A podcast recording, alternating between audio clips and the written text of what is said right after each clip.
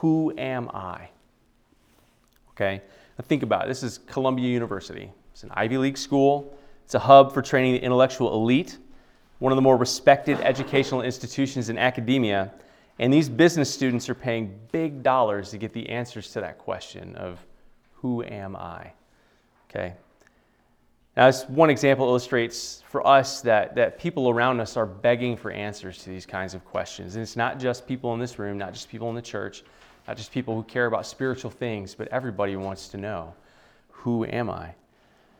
And why is this? Well, it's because we are God's image bearers and we seek to understand things.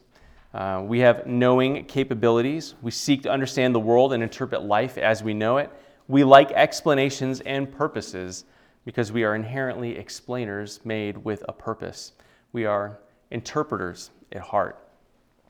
However, I hope uh, we all will come to a different conclusion than Deepak came to, in that uh, I'm not going to tell you that the answer to this question is for you to turn your analytical skills inward and, and you know, look inside your heart to determine who you are, but rather I'm going to suggest that there's a better way to find the answer to this question, and that is to look to God's Word. And so um, that is what we are going to do uh, this morning.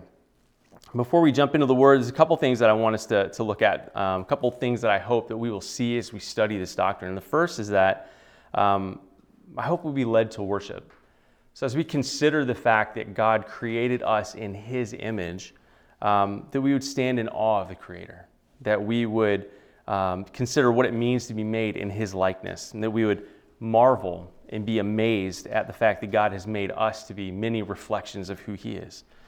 Um, and as we'll see, we're not only made to uh, reflect God, we're also made to represent Him in this world. Um, and that's no small calling, that's a high calling, in fact, one with dignity and goodness, with sanctity and meaning. The other thing that I hope that we'll come away with is a, a just a fresh understanding of just how relevant this doctrine is. Okay, uh, it's foundational to the way that we think about ourselves and the world around us, about our families, our churches, our communities, where we work, um, our neighborhoods. Um, yeah, just the way that we consider the fact that everyone around us is made in God's image should impact the way that we not only reflect God to others, but how we treat those made in His image. Um, there's a I mean, you, you, don't have to go very far looking in the news to see ways in which human beings treat other human beings inhumanely, if you will, right? That we treat them as though they don't actually represent or reflect God in this world. Um, so I pray that, that we would see just how relevant this is. All right, so we're going to begin this lesson where, where God begins our story in Genesis 1. So if you've, if you've been in Foundations the last few weeks, you probably um, have worn out that section of your Bible. That's not a bad thing. Um, but we're going we're gonna go there again. And so while we go to Genesis chapter 1, one of the things that, that I want us to look for and, and listen for and pay attention to are some, some literary cues, structures, and repeated words, um, and ask what is it that God is emphasizing here. And so, what we're going to do is I'm going to read through uh, the first 25 verses, um, but I'd love to have a volunteer read for us Genesis chapter 1, verse 26 through 31. Who'd like to do that for us? Did I see a hand? All right. So, all right, so Garrett's going to do that. All right, so I'll begin. I'll read through verse uh, 25, and then Garrett, you'll, you'll finish that out for us. In the beginning, God created the heavens and the earth. The earth was without form and void, and darkness was over the face of the deep. And the Spirit of God was hovering over the face of the waters. And God said, Let there be light, and there was light. And God saw that the light was good. And God separated the light from the darkness. God called the light day, and the darkness he called night. And there was evening, and there was morning the first day. And God said, Let there be an expanse in the midst of the waters, and let it separate the waters from the waters. And God made the expanse and separated the waters that were under the expanse from the waters that were above the expanse. And it was so. And God called the expanse heaven.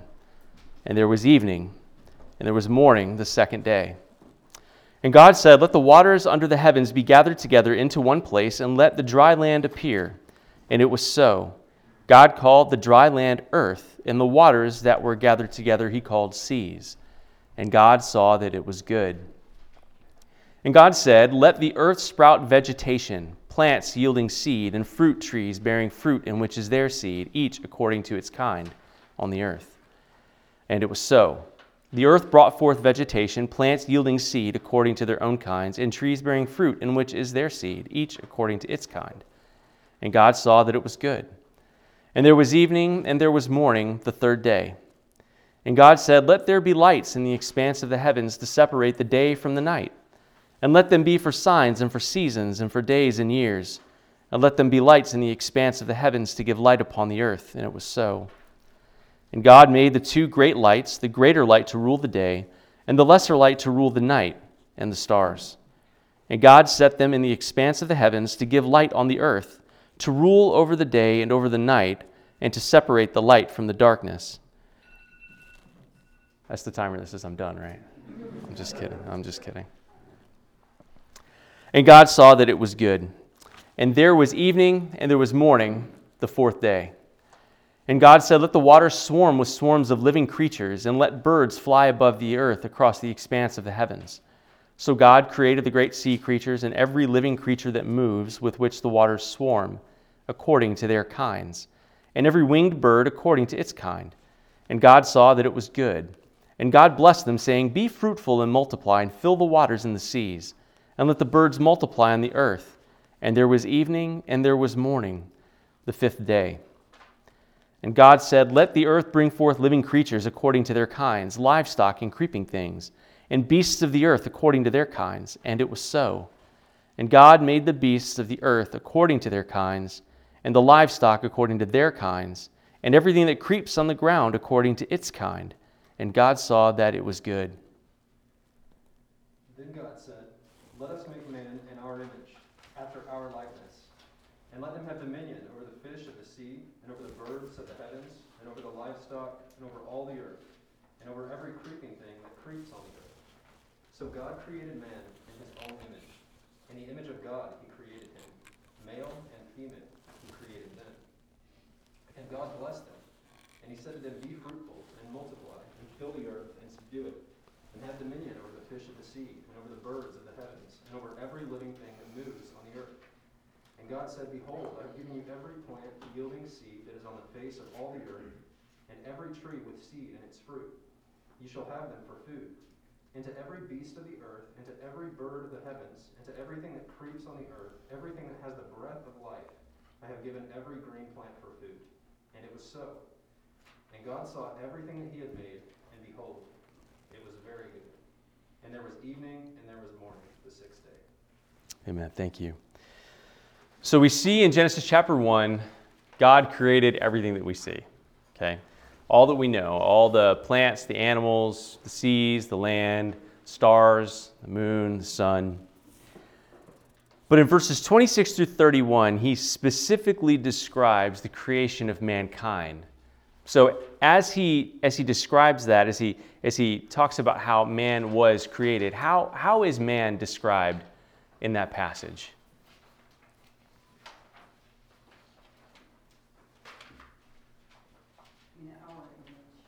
He's created in an hour. And who's speaking? God. God's, right? So we are created in God's image, in His likeness. So that brings us to the, uh, the second point in our outline. Uh, point number two the image of God in man. Um, that's kind of where I want us to spend a, a good portion of our time this morning. Um, we are created in the image of God. And one of the questions that often comes up as we talk about the, uh, being created in God's image is are we still uh, in God's image today? And there's a reason why we ask that question is because we can't help but notice the difference between the end of Genesis chapter 2 and right now. So what's different between the end of Genesis 2 and right now? Anybody know?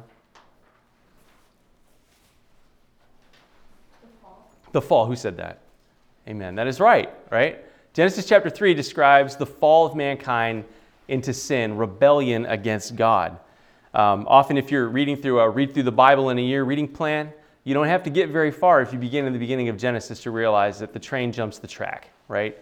Mankind is, is uh, tempted to rebel against God. And we see that sin enters the world through that sin, or through that, that rebellion against God. Um, in Genesis 1:31, God declares that at the conclusion of the creation of the world and everything in it, that everything was what? is very good, right? It was very good. But as we read through chapter 3, we see that once what was once very good now becomes marred with sin. And naturally, we wonder um, if the image in which man was created remains because of sin. So, a question we would ask is Is there any evidence that we can point to that shows that man is still in God's image? Um, so, two passages come to mind. Uh, the first is Genesis chapter 9, verse 6. Uh, would somebody like to read that for us? Whoever gets there first, go ahead and read out loud. You said 9 6? 9 6. Whoever sheds the blood of man, by man shall his blood be shed, for God made man in his own image. Amen. Yeah, and so the context around Genesis 9 6 is that this is uh, life in a post flood world, right? So God is speaking to Noah, um, and he's, he's giving him some instructions. Genesis 6 5 tells us that every intention of the thoughts of man's heart was only evil continually. That's quite uh, an indictment against mankind by God. Um, things were pretty bad, and so God decided that He was going to flood the earth to cleanse it of, the, wick- of that wickedness. But at that time, He told Noah, I want you to build an ark, and in the ark, He was going to have two of every kind of animal, and then all of Noah's immediate family would be preserved through the flood. And when the waters subsided, that family would be responsible for repopulating the earth. Um, but in Genesis 9, he, he gives some instructions to Noah um, and, and notice even at this point, God confirms that man is created in his image.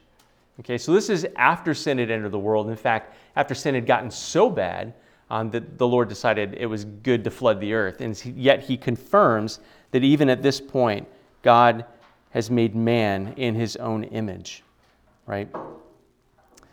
A, New Testament example, something that we're going to hear about later on today um, during, during the sermon, is, comes from James 3.9. James 3.9 tells us this. It says, With it we bless our Lord and Father, and with it we curse people who are made in the likeness of God. and so the context here is that James is talking about how people use their words, and specifically how we use our tongues, right?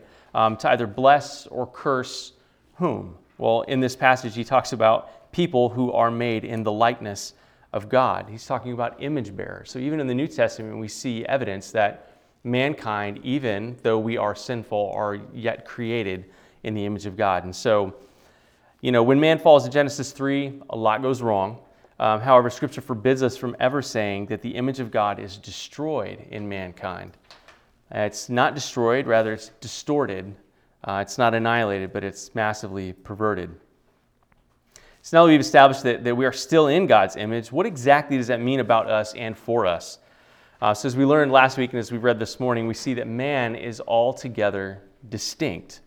Right? There are qualitative differences between our makeup and other living things. We're not like the fish or the birds or the livestock that inhabit the earth, nor are we like the insects that crawl on the ground or the wild beasts that fill our planet.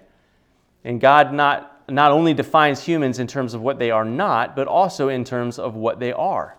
So if you were to go back and look at Genesis 1 again, if you notice on day 5 and the beginning of day 6, God created all of these living creatures according to their own kinds, right? They were not patterned after any being in heaven. They weren't patterned after God Himself. They were unique, they're distinct from mankind. Yet, when God describes how mankind is created, he tells us that we are created in his image. Okay? In his likeness. And that's why we affirm that humanity is not only distinct, but dignified, that as humans are made in God's likeness. And man is dignified because he was created to reflect and represent God. We're going to talk about those two things here in just a second. We were created to reflect and represent God. So, if we look at uh, letter B in your outline, made to reflect God, let's talk about that here for just a second. So, first, man was created to reflect God, to mirror Him. And as a, a mirror reflects, so man should reflect God. And when one looks at a human being, one ought to see him or her in them a, a certain reflection of God. Another way of putting this is to say that in man, God is to become visible on earth. Other creatures and even the heavens declare the glory of God, but only in man does God become visible. Now, so here's, here's an example you may have heard of before. Um, in ancient times, it was not uncommon for kings to set up a statue of themselves at the boundary of their land. And these statues were to serve as reminders that you're now in the king's land and you're not in your own. And that statue was to reflect the king in his majesty and royalty. And it's the same way with us.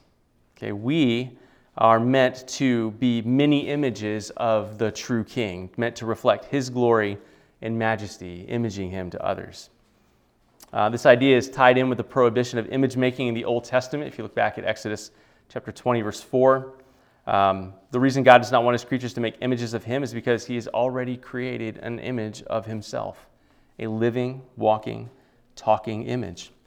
God's making the point that if we wish to see what God is like, we ought to look no further than his most distinguished creature, mankind. This means that when man is what he ought to be, uh, others should be able to look at him and see something of God in him. So, how might we apply this truth? What might it look like practically?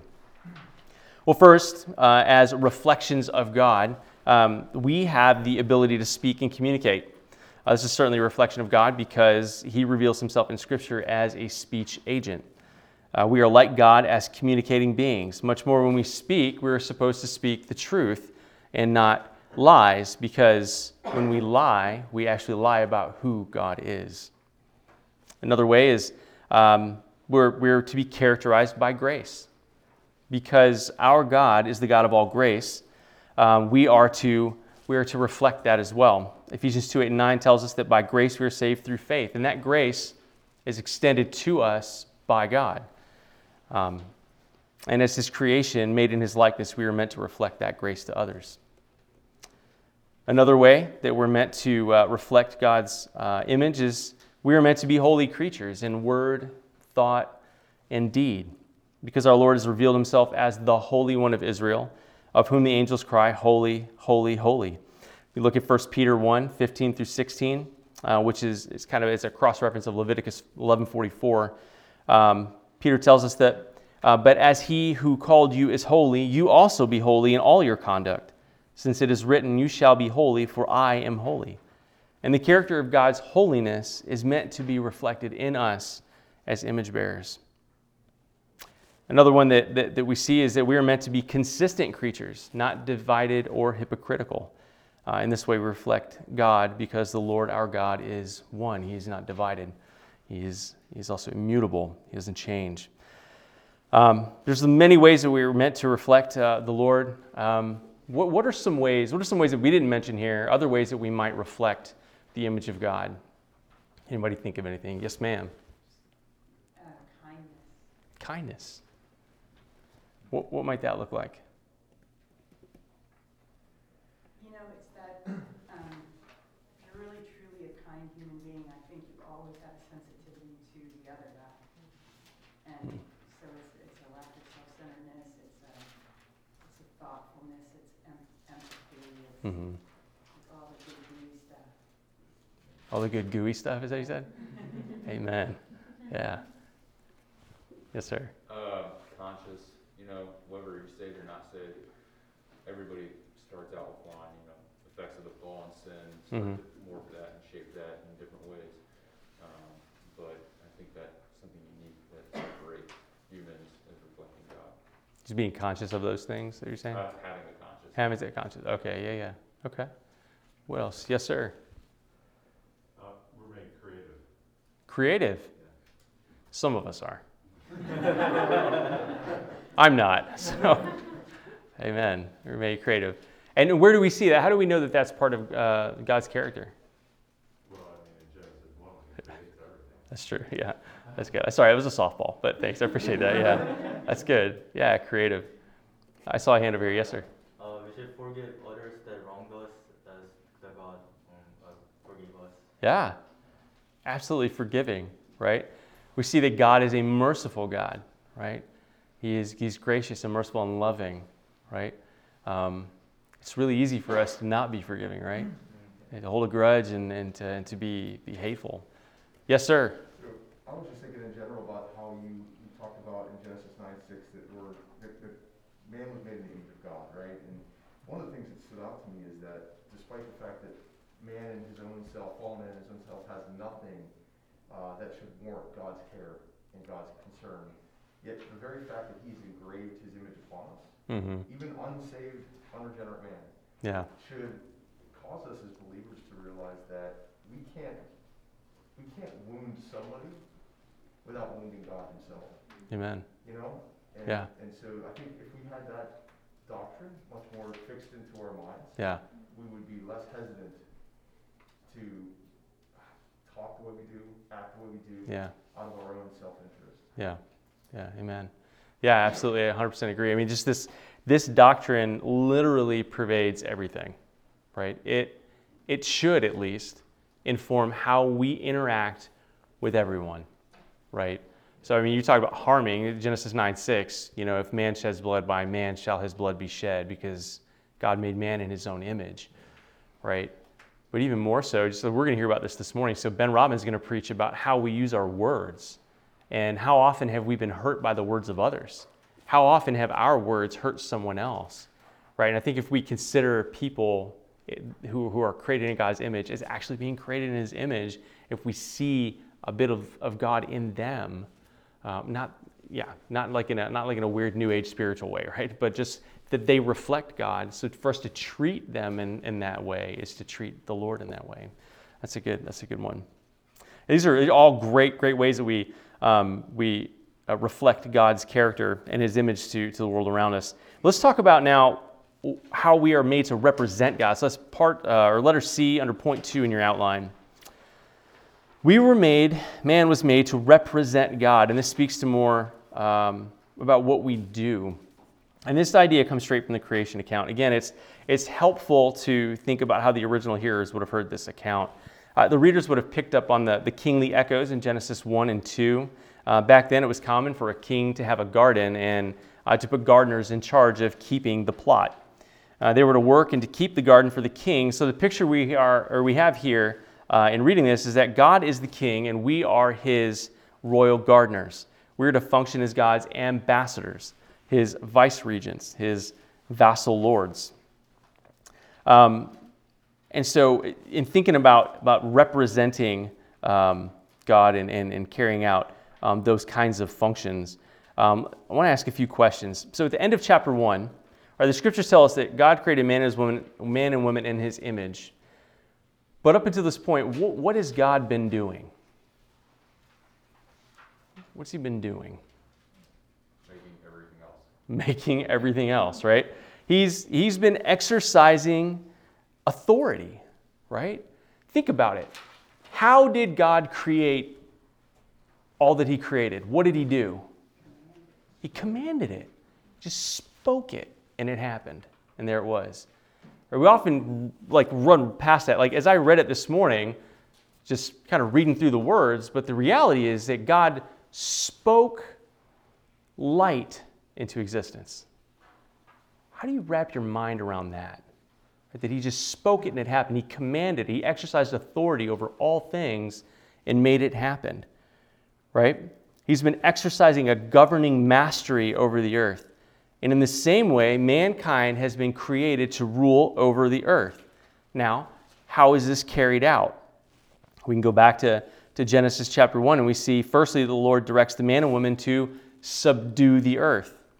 The word here literally means to bring into bondage or by force make it to serve you. So this verb tells us that man is to explore and harness the resources of the earth. Similarly, mankind is charged to exercise dominion. Uh, the word here is it means to govern, to reign, or to dominate. God directs man and woman to exercise lordship over all three realms of the earth sea, sky, and ground, and every creature within each realm. And thirdly, the way in the way that man rules, we see that God gives him ownership and possession. And we see this in verse 29, where the Lord says, I have given you. God here extends to man ownership and proprietorship over the vegetation of the earth. Psalm, um, Psalm 8, verses 4 through 8, is a, is a great place to go. So, someone would read that for us Psalm 8, verses 4 through 8. Um, these are the psalmist's meditation on these specific things that we just talked about. So whoever, whoever gets there first and would like to read that out loud for us, go for it. What is a human being that can remember him, the son of man that you look after him? You made him little less than God and crowned him with glory and honor. You made him ruler over the works of your hands. He put everything under his feet, all the sheep and oxen, as well as the animals of the wild, the birds of the sky and the fish of the sea that pass through the Amen. Thank you. Yeah, so it's important to note here that, that our, our proper relationship to nature is not simply that of ruling over it. Uh, when we go from Genesis 1 to 2, we find that Adam was given a specific task to perform, uh, to work, and to take care of the garden. One of the words here literally means to serve, and the other to preserve, protect, and care for. So it's only here that we get a correct perspective. Creation is not God, therefore, we do not submit to creation, we rule it. However, we do so as stewards because it was given to us by God. And what I, think is really important for us to point out here is as we think about this, this mandate to subdue the earth and to rule over it and to exercise dominion over it, we're to do that while reflecting the character and image of God. So we ask the question what does that look like for God to exercise dominion over something? Now, certainly we could look, look through history and we could see examples of, of rulers or, or kings or, or, or what have you that have exercised, um, have exercised bad leadership and, and utter dominion, crushing the people under, the, under, under whom they, they have authority, right? That is not in keeping with the way the Lord has called us to steward his creation, right? So, what, might that look like? Uh, let's think about that in, in terms of, of where we are here. So, if you're a parent, okay, your children should look at you and see in living color the way that God uses his authority in love and for our good. Okay? Parents use their authority to cultivate the soil of their children in such a way as to help them grow up in the fear and instruction of the Lord. And the way in which you wield that authority should be firmly, graciously, and lovingly toward that end, right? So we, we could all point out examples of how that goes wrong, right? And as we as we read in Genesis chapter three, sin enters into the world, and, and what God intended uh, has been marred by sin. Um, and, and we don't see that all the time, but as, as we look at how we are supposed to represent the Lord, all right, there's a way in which we're supposed to do it, a way we're supposed to, um, yeah, to, to do that in a, in a gracious and, and, and loving stewardship. What about our occupations where we work, right? We can still find delight in cultivating and subduing the earth for the good of others and the glory of God. Uh, the sciences, art, technology, and, and all other manners of, of work that we do, uh, they're all gifts from God and for God. And so, whether you lead by virtue of the office that you've been given, or whether you lead by example, um, yeah, you can and, and should do that in a way that gives the watching world a glimpse into how the God of the universe wields his authority. Um, especially in, in, this, in this area in which we live, it's very political. There's a lot of folks who are in public office. Uh, we could even say, um, you know, people who are created in God's image, meant to represent God, who, who have the opportunity to serve in offices like that, um, carry an even greater stewardship in that the scope is, is larger. But um, that's another example that, that we might cite. What are some other ways, other examples that, that, we, that we represent God? In, in leadership, Mm-hmm. Sure. I, I think the world assumes leadership is kind of domineering, and I Mhm. think Christians lead gently, Mm-hmm. and, and, um, I just think it's a very different kind of leadership. Yeah. Amen. Yes. Uh, Perhaps in, in the way we steward resources or how we think about resources, whether we are stewarding them or we own them and they're ours and, and we do whatever we want with them versus, hey, you know, God has allowed, whether it's money, whether it's Mhm. time, whether it's, you know, fill in the blank. Right. Yeah, absolutely. Those are good.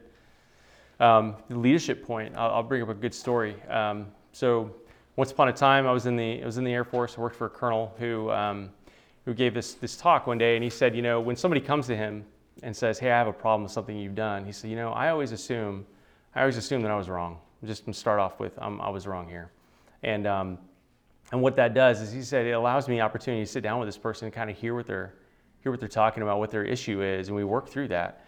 Um, it's really easy to get defensive as a leader when somebody comes to you to criticize a decision that you've made. But when, when, you're, when you're willing to sit down and show them grace, right, um, and hear them out, he said, even if I was right, on the one hand, at the very least, this person knows that they can come to me with an issue, and and I'm going to hear them out.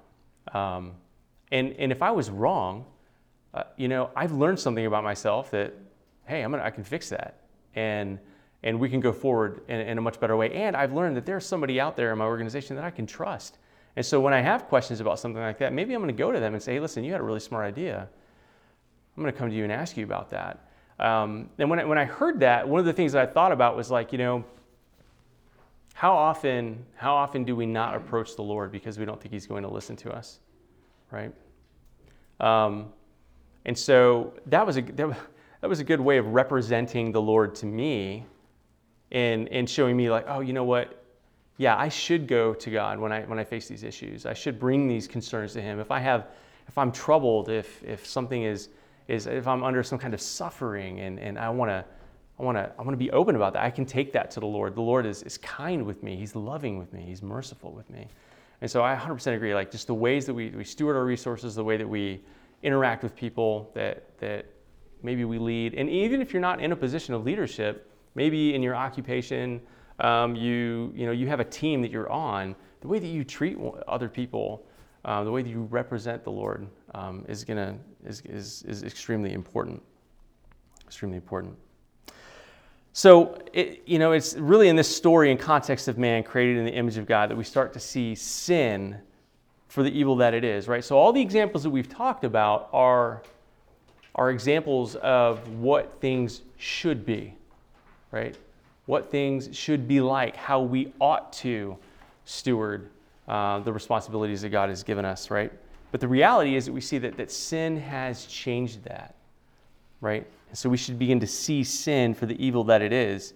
And what makes sin so serious is precisely the fact that man decides to use God given and God imaging powers to lie about his maker. Right? The very greatness of man's sin consists in the fact that we were made to be image bearers of God. And what makes our sin so heinous is that we are prostituting such splendid gifts. The corruption of that which is best now becomes worse. Um, God gives us extraordinarily marvelous gifts, and yet we refuse to give thanks and rather give him glory, rather than give him glory. And we seek to steal glory from God for ourselves. And so uh, it's into this pitiful scenario that we see the man, Christ Jesus, come, the image of God, uh, par excellence, the glory of God revealed in the face of Jesus Christ. So if, you, if you're following along your outline, we're at the redemption of the image of God, point three. Um, and we'll first start looking at Christ, the image of God. If someone could read for us Colossians 1:15, that'd be really helpful.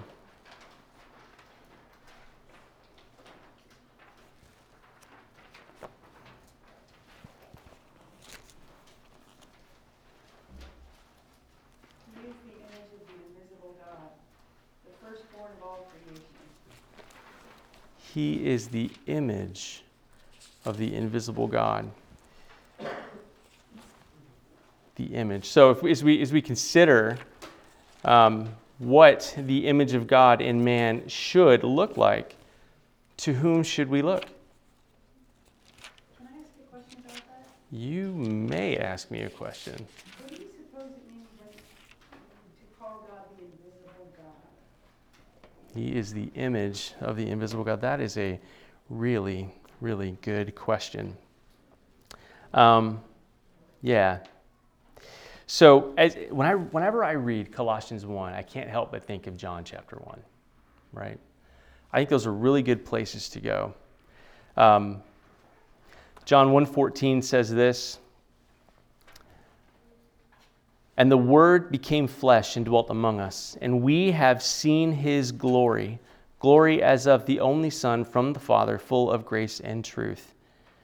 Um, and then down to, to, to verse 18 No one has ever seen God, the invisible God, the only God who is at the Father's side. He has made him known. So this passage tells us that, that though we do not see God, God is spirit. The second person of the Trinity, Jesus, the God man incarnate, has given us a, a tangible, visible image of the invisible God that we serve? Very good, very good, very good question. Um, Yeah, so we, we see that, that the image of God is most perfectly seen in man through the person of Jesus Christ. Yeah, when we look at Jesus, we, as marred image bearers, realize that there's a twofold strangeness about him. On the one hand, there's the strangeness of his deity. No other human had the authority to forgive sins, and no one even conceived of saying, Before Abraham was, I am. Yet this is truly who Jesus is. Uh, and, and when Jesus said that, people lost their minds. Like they flipped out because they thought he was, what was he doing? What did they believe that he was doing? He was blaspheming, right? Why did they think he was blaspheming? He said he was God, right? Right? Nobody said that but Jesus, right? But because he was God. John 1:18, no one has ever seen God. The only God who is at the Father's side has made him known. He's God. There's also the strangeness of his humanity. So, though genuinely human, he is unique in his humanity. His humanity is not like our humanity, his humanity is totally sinless. His obedience to the Father is perfect. His prayer life is unexcelled. His love for people is incalculable. And when we realize that this strangeness makes us ashamed because it tells us what we all should be like. Again, there's that tension, right? God created us in his image, and in the beginning, all things were very good. But as sin entered the world, things changed. And so we see in, in Jesus this image of God uh, that, that we should be like, but we're not because of sin. And then as Jesus walked the earth, he was wholly directed toward God, as we should be. Uh, at the beginning of his ministry, though tempted by the devil, Jesus resisted temptation in obedience to the Father. Um, even in his hunger and weariness, Jesus declared, My food is to do the will of him who sent me and to accomplish his work. John 4 34. Right? And that, that context of that is they're, they're passing through Samaria and, and Jesus is, is, is there, and the disciples are like, hey, We have no food. Uh, we should go get food. And they go get food, and they come back to him. Where's your food? And, and Jesus says, Well, my food is, is not it's not Jimmy John's. It's it's the will of Him who sent me. Right? Um, I've not had Jimmy John's. I hear it's good though. Uh, anyhow, and I don't think they had it in Samaria either. But the point is that that Jesus said that my food is to do the will of Him who sent me to accomplish His work. He was wholly devoted to God. And in the most difficult act of obedience, in Matthew 26, 39, he prayed, My Father, if it be possible, let this cup pass from me.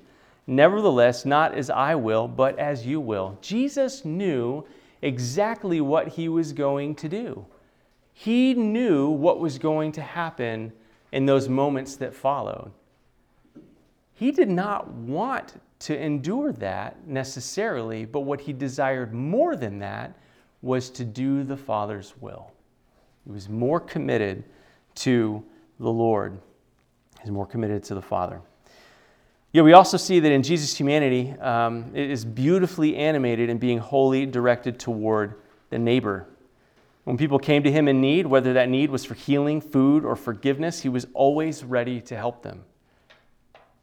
When tired out from, walk, from a walking tour, Jesus was resting at a well. He was willing to forget his own fatigue to minister to that Samaritan woman. Once Jesus indicated what is the greatest love one can show for another. He said, Greater love is no one than this, then he laid down his life for his friends. We find that in John 15, 13. And then after telling us this, he modeled it perfectly. He laid down his life to make his enemies his friends.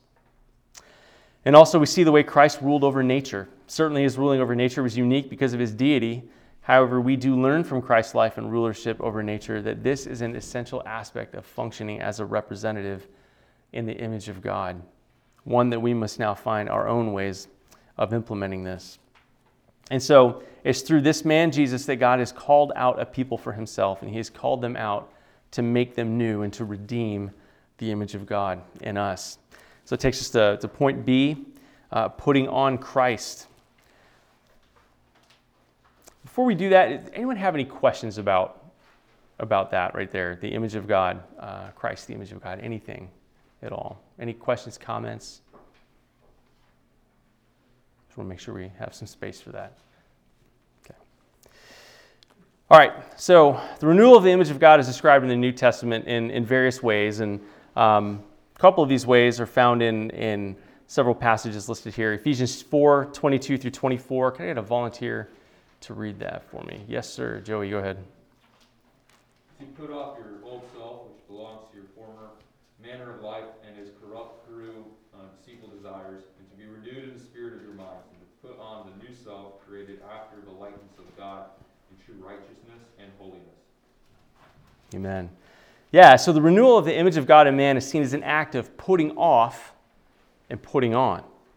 According to Paul, by way of the inspiration of the Holy Spirit, uh, to put on Christ is to put on the likeness of God in true righteousness and holiness. So, what he's saying here is that in Christ, the image of God is perfect, it is unmarred by sin, presented to the world in perfection. Uh, another New Testament passage which uh, helps us to understand the renewal of the image of God in man is in Galatians 3:27. We have a volunteer who'd like to read that for us. Yes, ma'am. For as many of you as were baptized into Christ have put on Christ. Amen. Yeah. So here the Apostle Paul more explicitly describes believers as having put on Christ. That is, it has already been done for anyone who is in Christ. So to put on Christ means new existence as a member of Christ's body. Yeah, you see that there. For as many of you as were baptized into Christ, so we're becoming a member of Christ's body. Uh, the believer then images God as one who belongs to the body of Christ, who is uniquely God's image. And as we put on Christ, we are now part of his body.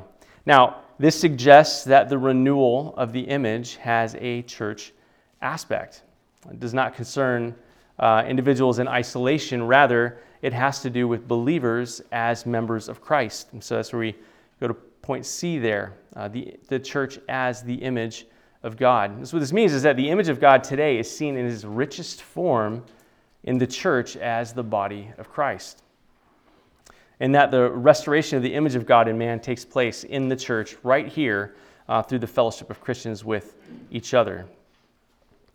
So we learn what Christ likeness is by observing it in fellow Christians. Uh, we've heard it before here that there's no such thing as a Lone Ranger Christian. Uh, the Christian life is not meant to be lived out in solitude in a cave on an island somewhere. Um, it is meant to be lived out in community with other believers. Um, yeah, and we see the love of Christ reflected in the lives of our fellow believers. Uh, we're enriched by Christ through our contact with them. We hear Christ speaking to us through them by his word. Um, believers are inspired by the examples of their fellow brothers and sisters, uh, sustained by their prayers, corrected by their loving admonitions, and encouraged by their support. All of this happens in the context of the local church. It happens in community with one another. As you think about those kinds of things, consider how that might look if you try to live the Christian life in isolation. Now, it's not to say that there aren't edge cases where people are Christians and are isolated. That's that can be true. But the reality is, uh, we are meant to be encouraged by others. We are meant to be prayed for by others and to pray for others and to encourage others. And that is meant to happen in the context of the local church. It's in this body that God is making his people human again, a new race, a people for his own possession. Consider our own church covenant, right? Um, each section of the covenant begins with the words, We will. As we affirm this covenant when we join, and as we reaffirm this covenant uh, periodically, um, yeah, we are committing to one another to be image bearers together um, as one body, more fully and richly presenting the reflection of God to our community. And not only are we saying that we're going to be image bearers together, but we're going to help one another to more accurately reflect the image of God as they live out their lives walking with Christ. Now, we can and we must reflect the image of God as individuals, but as the body of Christ, we do so all the more. Any questions on any of that? Yes, sir. So I have a question as um, why the church? Um, you know, so when we see at the, the previous points, A and B, Mm-hmm. that Jesus perfectly reflected Christ as one, or reflected God as one single man. Yeah. Um, but now we have this idea of that it's the collection of people, it's the church. Yeah.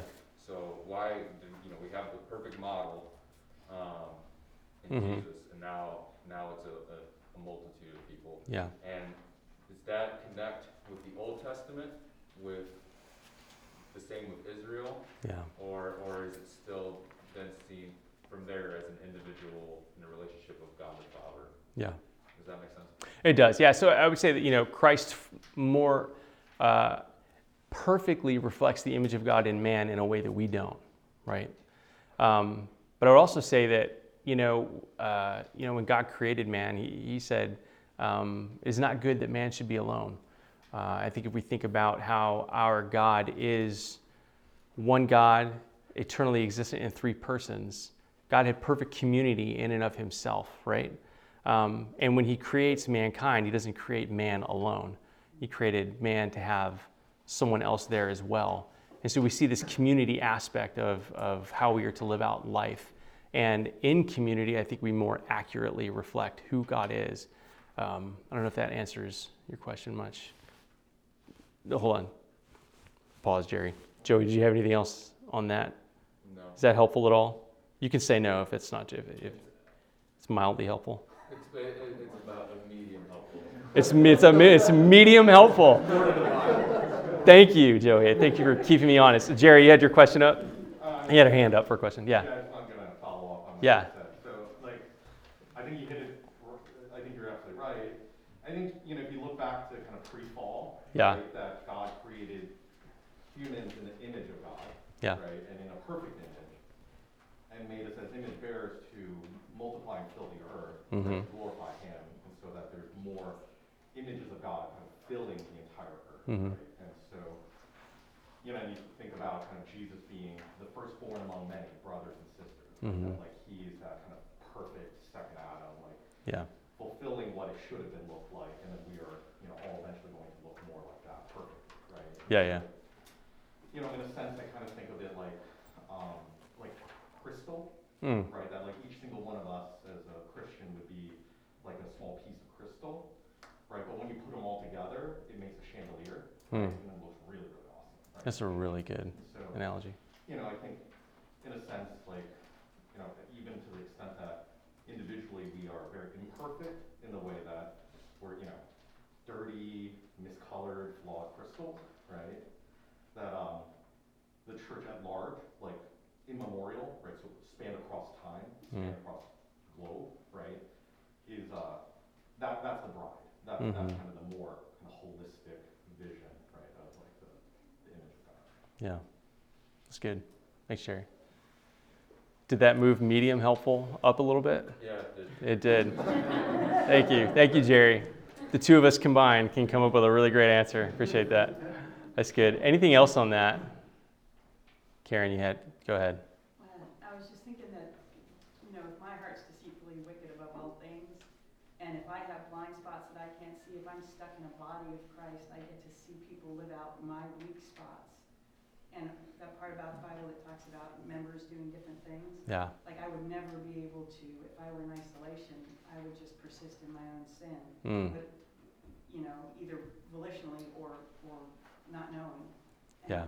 Getting stuck in a body, you get to see the parts of yourself that are reflected around you so that you can grow. Yeah. So it's super helpful to see Christians Yeah. living out their life. Amen.